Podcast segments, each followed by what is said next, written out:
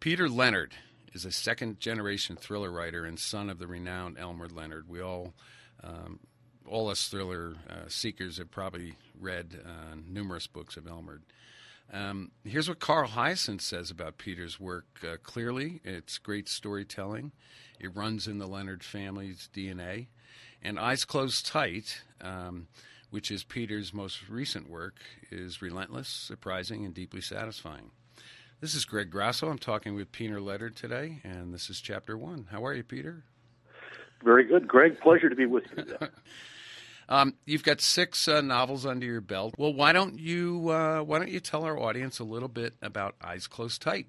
Eyes Closed Tight uh, is uh, about a uh, retired Detroit police homicide investigator named O'Clair who buys a motel in Pompano Beach, Florida, and uh, he's living there with his much younger girlfriend, Virginia, who can fix anything, and uh, life is good until O'Clair finds the body of a young girl on the beach in front of his property, and he learns that the uh, the girl was murdered in a peculiar way that reminds him of a case that he'd solved years earlier in Detroit. Hmm.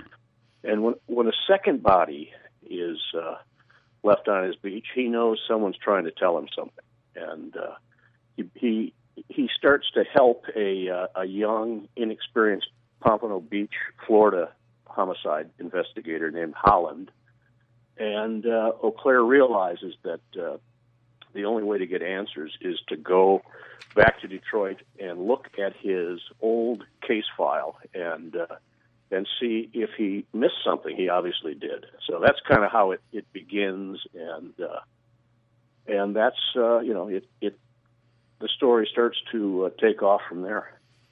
Um, this uh, Detroit cop, how how good was he? Was he a good? I he, mean, was he a good detective? he was. Yeah, he yeah. had been uh, involved in uh, solving 1,500 uh, homicides in his uh, many years uh, wow. on the force. Wow. So he was good. He was uh, he was a little unorthodox in his methods, as uh, as the reader will find out. But uh, he kind of played by his own rules, but he got results. Yeah, and results are the name of the game when you're solving murders. Uh, I suspect. yes, yes, and yeah, yeah. yeah. You, you, pull out every resource you have. You pull out uh, uh, all the disciplines you know, and uh, try to solve the case. I, I, I, like cases like that. Um, this this remind me similar uh, um, to some of Jeffery Deaver's work. Um, I've I've had Jeffrey on the show a number of times, and uh, you know he's a pretty good thriller writer. Actually, uh, actually, you're pretty darn good yourself. Thank you. Yeah, sure. Uh, it, this is I look at it as uh, old time crime fiction mm-hmm. updated. Mm-hmm. Uh, and the reader is looking over O'Clair's shoulder while he reinvestigates uh, the case. And, uh, and I think it's kind of fascinating. And this is kind of what I did when I hung out with uh, Detroit Police Homicide for a month uh, a couple of years ago. Hmm. And that's really where I got the some of the ideas, mm-hmm. and I got all of the background material, all of the uh, the ballistics information, and all the uh, the evidence, and uh, you know, because I, I pulled it from actual uh, cases, yes. and uh, so it's it's accurate, and uh, and I found it fascinating to to read old case files, and uh, because when you when you pick up an old file, you don't really know what happened and so I poured through uh, old case files just as O'Clair, the main character in Eyes Closed Tight, hmm. is going through his old case file written by him. And uh, I think it's pretty interesting. Yeah. Um, was there any DNA uh, um, uh, uh, findings? Um, uh, did did uh, he use uh, you know current technology? Obviously, Yeah, uh, the the the case that he'd solved was in 2006. So Mm. you know, DNA was certainly available, uh, DNA technology, but he didn't really need it uh, to to solve the case. Uh, but as we find out, he probably got the wrong guy. He arrested the wrong guy and uh, and put this guy away. He, he's serving two life terms in uh, IMAX, which is a a penitentiary in uh, northern Michigan. Right. Maximum security. Yeah. Huh. So where where's this coming from? Where is where is because because you've like I said you've got six uh, so far. W- where is this coming from? Now, I know you grew up with your dad. You know, uh, did so. I guess the question is, did did he stimulate interest um, in you when you were a young child? Did uh, uh, is this something that you uh, uh, um, just developed into, or you know, wanted to follow Dad's footsteps? Uh, what, what, That's a good question. It's a it's a uh, it's a tough one to answer quickly, but uh, sure. I, I mean I, I remember uh, going down the basement of our house uh, when I was a young kid, and I would uh, watch my father. He'd be sitting at a little red desk writing longhand, uh, his typewriter next to him, and uh, across the room was a wastebasket, and there were all these yellow balls of paper, shots that had missed the basket, scenes that didn't work, and uh, so I remember that, and I, rem- you know, certainly my father would talk about what he was doing, and uh, he said that he, well, he he was working in advertising when I was a kid, and uh, he was a copywriter at Campbell Ewald, doing writing uh, Chevrolet ads, Hmm. and uh, but he was writing before that. He would get up at 5 a.m. and write from five to seven, and try to write two pages a day, and uh, but he wouldn't. He, he had this. Uh, pact he made with himself. He couldn't turn the water on for the coffee until he'd written a page. So, you know, all, this I had been hearing, you know, all my life how my dad, uh, you know, wanted to write and uh, and did all these things. You know, he because that was the that was the only time that he could write. And uh, and then growing up, my father would talk about characters and scenes and and he would say, hey, you, you know, if you're going to write, you've got to tell your story through the eyes of your characters and shifting points of view. So he kind of bombarded me and my brothers and sisters with this kind of stuff and encouraged us all to write. Hmm. But uh, no one took him up on it until I did. Uh, I wrote I, I wrote a uh, short story after college, and uh, I sent it to my dad. It was a six-page story, and he sent me a uh, three-page critique a few days later, and uh, and one line that kind of summed up the whole thing. He said, uh, "Your characters are like strips of leather drying in the sun. They all look and sound the same." Hmm. And uh, and then I, of course, I didn't write another word for 27 years, word of fiction. Not because of that, as much as uh, you know, my father. Well, I got involved in in uh, advertising. I started an ad agency and uh, Mm. And had a family, and, and decades flew by, and uh, and then uh, I I decided. Well, I'd thought about writing, but as my father got more and more famous, the idea of you know trying to follow in his footsteps seemed impossible. And uh, and yet one day I thought I got to do this. I was 50 years old, and uh, if I said if, if I'm ever going to do it, I got to do it now. And uh, so I ended up uh, writing uh, Quiver, Right. And uh, and I asked my father to read it. I gave him a manuscript when I finished, and I was a little nervous because of what he'd said uh, 27 years earlier. Sure. And uh, Sure. he uh, he liked it a lot. He called me up after a couple hours. He was partway into it. He said, "This is really good," Hmm. and then called me the next day, and then and called me again when he finished. So he was very complimentary, and uh, and it was exciting to just to, to hear his praise. I was waiting for that, Right. and uh, on the strength of uh, the book, I got an agent and uh, a publisher. So I was uh, you know off and running. Yeah. Wow. That's how it started. That's fantastic. What would you do in advertising, uh, Peter? I was a copywriter. I mean, I I was the president of the agency, but uh, Ah. I uh, I did you know handled accounts and and and did copywriting too. Hmm. Hmm. Yeah, for my Volkswagen and Audi and Hiram Walker. Uh, Oh, okay. Hiram Walker makes Canadian Club. sure, sure. I, So good accounts, fun accounts, Yeah. and uh, yeah, I remember drinking some Canadian Club early in my career too. I, I was in advertising also. I, I got my feet. oh, were you? Yeah, I got my feet wet uh, with uh, Young and Rubicam and uh, uh, WJT um, back in San Diego during the um, late 70s and early 80s. And I was with a company called Diet Center for many, many years in the 80s and worked with some top guns. It, it was fun. Um, so, okay. So you didn't write for 27 years. Um, do you think you had to wait that long to grow up and find out who you were? Um, because you know, at fifty, I I had a uh, I had a situation at fifty. It's like, who the hell am I and where am I going? You know. So, did you have Yeah, that? yeah. Did you have that kind of uh, dynamic happen to you? Uh, you just, or or was this just something, you know, deep down that you just wanted to prove to yourself? Well, I had uh, been writing ads for Sure. 25 years and uh, plus 25 plus years, and I thought, you know what, I want to leave something. You know, I want to do something that's a little more significant than than this. And I was really bored uh, with advertising, and it was just a it's a it's a now or never time to you know either do it or or don't do it. Try it, and if you don't make it, then just at least you've tried. That's my that was the inner monologue I had with myself. Right. Hmm. That sounds cool. It sounds a lot like me too. Um, okay, so your your your your father sounded like a very disciplined writer. Um, what about you? Are you disciplined, or do you write when you see it or hear it, or do you try to knock out pages every day? What, what's your style?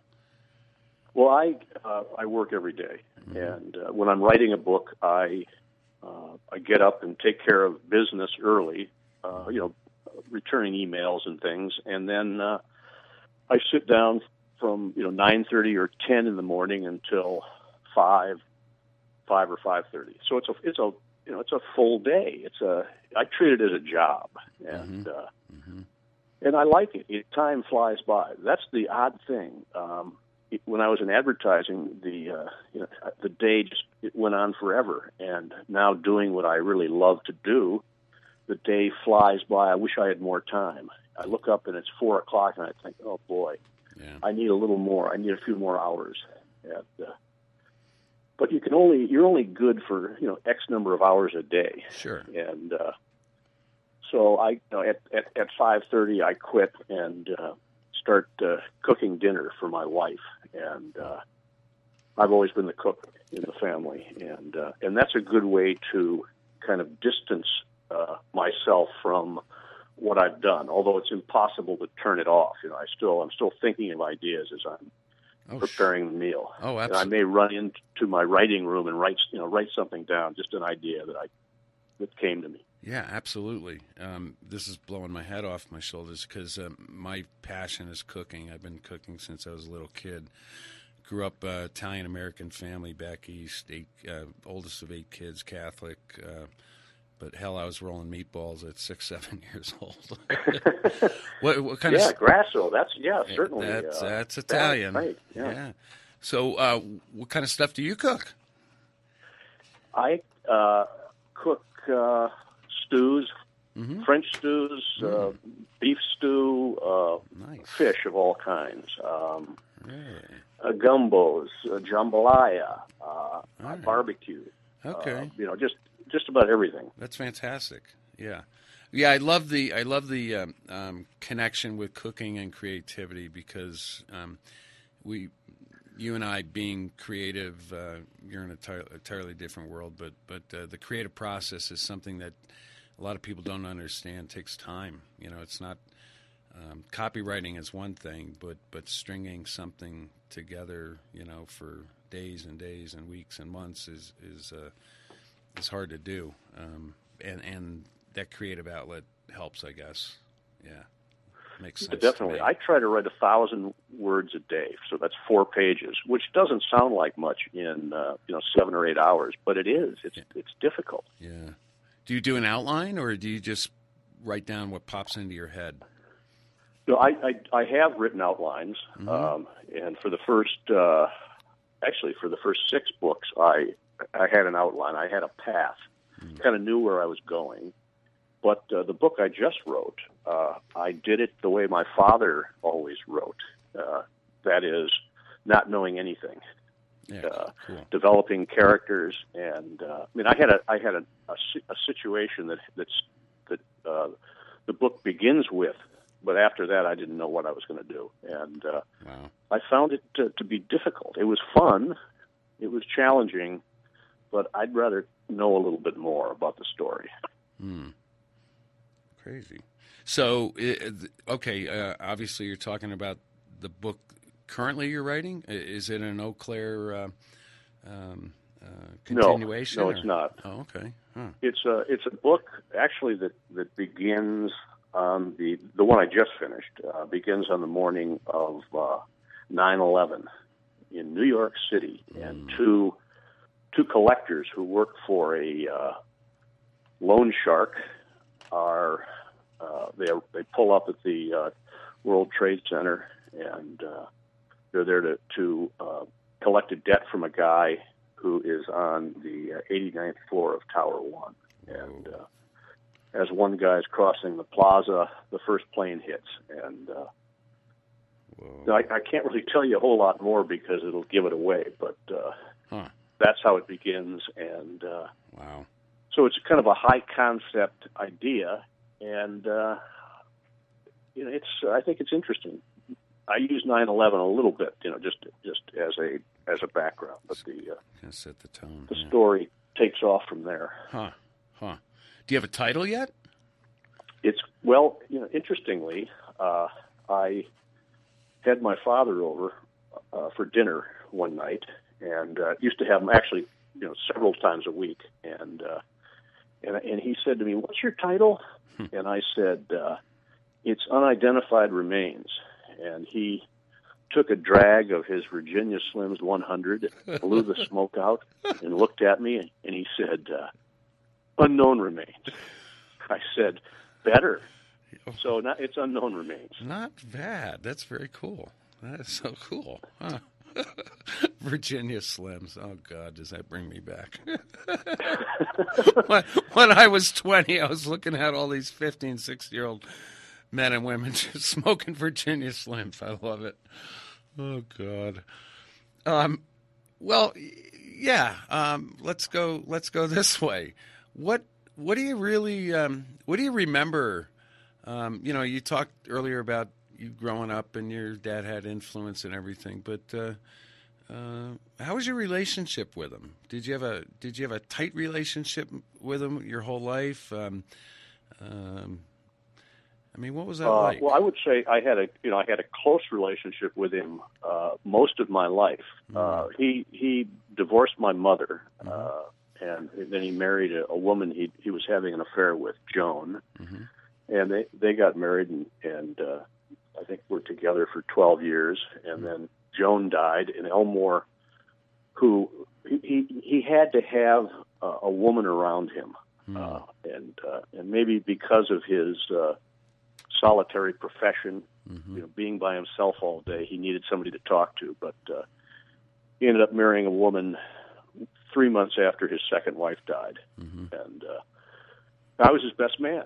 Mhm. And uh, and and after that, you know, we I didn't see him as much because he spent a lot of time with uh, his new wife, but.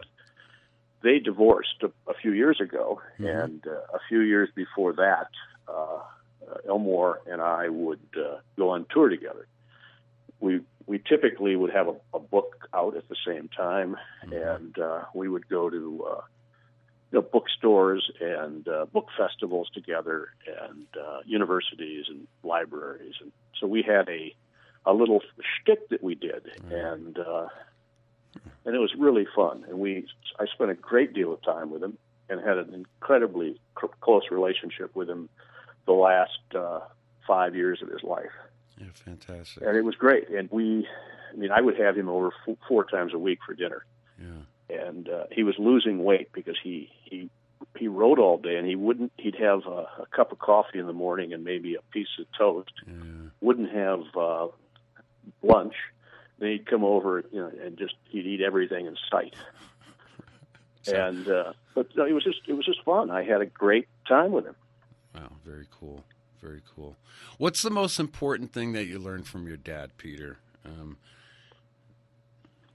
Well, there are well, about writing or no, about life. About life. about life. Uh, Yeah, man. you know, do whatever you want, but do it well. Um, you got to enjoy yourself. You got to have fun. You got to you got to you got to live life to the fullest. Um, don't judge people. Um, you know, just just worry about yourself. Those are the kinds of things that uh, that I think he, you know, instilled in me and my brothers and sisters. Yeah. He was a really kind, good guy. Hmm. Mm-hmm. Yeah. Yeah. I, my dad was a good, kind guy. Also. Yeah. He passed a few years ago. He was a gallery artist, uh, watercolor back east. But, huh? Crazy. I love it. I love it. Yeah, yeah. it. It's tough though when your when your father dies. You know, you. Uh, it, it took a while to come to grips with it for me, and uh, you know, I, I you know, because Elmore Leonard uh, at age 87 was still going strong, and uh, he he seemed like the kind of guy that could go on forever. He smoked for 70 years, and uh, Wow. nothing happened to him. He was he was that one percenter that doctors, you know, Yes. they they don't like, you know, they don't like people that smoke that long and, and nothing happens, you know, because they it's just it's you know, it's unbelievable. It's unusual. Yeah. Wow. Wow. Crazy. Was he? Uh, did he come from an uh, immigrant family, or um, is he? No, no. been- He was uh, born in uh, New Orleans and Okay. uh his uh, his parents were uh you know, born in in the uh, US and uh I think uh my great great grandfather was uh, William Leonard was born in uh, County Cork. Hmm. So Leonards, we Leonards are part Irish, and uh, I'd say the you know the biggest part. So cool. Um, well, hey, let's get back. To, let's get back to your first novel for a second, Quiver. Um, how long did that take you uh, to do to write? Because I suspect, well, this may not be true, but does it get easier as you write more? Does it um, do, uh, or do you struggle with the same kind of uh, uh, character building and language and that kind of stuff? Well, yeah, I mean, you, you still, it, it's still difficult to uh, write a book, but Yeah. I think what happens is you get more, more familiar and more confident, and confidence is a great thing. Uh, Yes. you know, I, when I wrote Quiver, I really didn't know what I was doing, and uh, so now, uh, you know, seven novels, uh, six novels later, uh, I feel that I do have a grasp of uh, the uh, the process and uh, and how to tell a story and uh, how to make it suspenseful, how to develop characters and uh, write dialogue. And it, it uh, John D. MacDonald, uh, novelist, he said that uh, you you don't know what you're doing as a as a writer until you've written a million words, and uh, and I, there may be some truth in that. I mean, I haven't written a million words yet, but I feel that I'm you know I'm getting there, and uh, I'm trying. I'm trying my hardest, and uh, my father did that too. That he you know, he wasn't really discovered uh, until he had written 23 novels, and uh, Wow. so he he tr- you know he he just kept getting better and better, forcing himself to do a, uh, you know come up with better stories and better characters, and uh, it paid off. Yeah, obviously. Um, what what I like about your style, you write like Baldacci to me. Uh, you build these little scenes, okay? And for someone like me who's very visual, um, I have to, and for for me to get into any kind of book, I have to have these little scenes that connect together. And I like the way you've done that because uh, uh, you, you, know your chapters are, are short. Uh, you don't have a thousand characters in the thing, um, but but the language, uh, the way you write is uh, to me builds pictures. You know. Um, like, well, I, I, think that's because I, I write in scenes. Mm-hmm. I, am picturing what's going on like a movie. Yes. And, uh, yes. And I like that. I'm, I'm, yeah. I think it helps. It helps to uh, to give the reader, you know, an easier look at uh, what's happening. Sure, absolutely. Huh. This is. I can't wait. Actually, I can't wait to write uh, read another one of your books. This is pretty cool. Um, is Eyes Closed Tight going to be a uh, hardback, or are you going to stay with uh, softback? Um, I've, uh, I've well, just the, got a softback it, one. Yeah, the uh, publisher uh, is convinced that mm-hmm. uh, it this the uh, it's it's a trade paperback size that that's the way to go. Right. Because um, the book business is in turmoil and has been uh, since 2008, mm-hmm. when the economy really you know had some major problems. Um, so my publisher believes that ebooks are the wave of the future, mm-hmm. and uh, that paperbacks are a far easier sell than a you know twenty eight dollar hardcover book. Mm-hmm. So that's kind of the strategy behind the uh, you know the soft uh, cover. Yeah, yeah. Well, I like it. It's a great size. The typeface is got to be at least twelve point. 13 point. Right, is, exactly. Yeah, yes. you can read it. Oh, yeah, you can read it. yeah, a lot of people I talk to who are thriller enthusiasts, uh, um, they like that uh, the larger print. It's easier to grasp. Yes. Well, this has been great, Peter. Um, I was wondering um, before we sign off, I, uh, you think you could shoot me a signed copy? Sure, absolutely. Cool. Should I go through Alyssa or should I contact you direct with your email? Uh, yeah, just email me your address. I'll send you a signed copy. Great. In fact, I'm going to send you another book too that I think uh, is a really good story, uh, "Voices of the Dead." Oh, nice. And, uh, it's it's about a, a Holocaust survivor. Oh God. Uh, who's a scrap metal dealer in Detroit in 1971, and uh, his daughter is killed by a, by someone in Washington D.C. in a car accident. And Harry Levin, the main character, goes to investigate and uh, and finds out who this guy is, who who is involved in the accident uh, mm. that has been covered up by the State Department. So the guy the guy's a diplomat and he's protected by immunity. And uh, and Harry and he's a German diplomat. So Harry goes to Munich to get revenge, and that's that's how it opens. I want, I, I, I really would like that because, um, uh, unbeknownst to you, I've been studying World War II in the camps for 20 years or so. I do a lot of historical uh, biographies.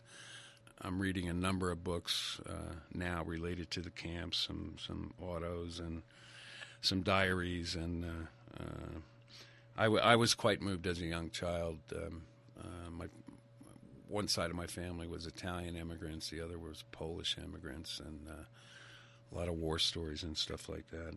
Um, okay, folks, um, eyes closed tight. Peter Leonard. Um, Peter is uh, uh, a pretty damn good novelist. He's got six uh, under his belt right now. He just finished. Um, uh, his latest, his seventh, uh, which he won't tell me about, but that's cool because uh, I'm going to get Peter back on the phone um, when I uh, when I get that book also. Um, Peter, where can we find your your uh, books? Uh, um, I suspect if we just Google you, we can we can find you and order. Correct? Indeed, you can go, go to peterleonardbooks.com mm-hmm. and the new book is available uh, at Barnes and Noble stores, and I'm sure independent bookstores, and uh, BarnesandNoble.com and Amazon.com. Fantastic. Um, are you going to do an ebook uh, eventually of all your novels, um, uh, or are well, you I there? they're yet? all they're all available. They uh, are. Uh, yeah. Oh, didn't know. I'm. Yeah, they're all they're all available. You know, on as Kindles or you know Okay. ebook versions. Yeah, yeah. Fantastic. Um, I don't read. Uh, I don't do go that route myself. I like I like physically holding a book and reading it. Um, but that's I do. me. I do too. I'm with you. Yeah, Yeah. it's just that's how you do it. Yeah. Well, you can throw them at the kids also when they, when they can act out. Right. Sure. exactly. Great. Um, Peter Leonard, thank you. Um, uh, Eyes Closed Tight, pretty damn good novel. I uh, I must say I, I really enjoyed it, and uh, thank you so much for coming on the show. Greg, thank you. Anytime. Be, be a pleasure to come back. Thank you, sir.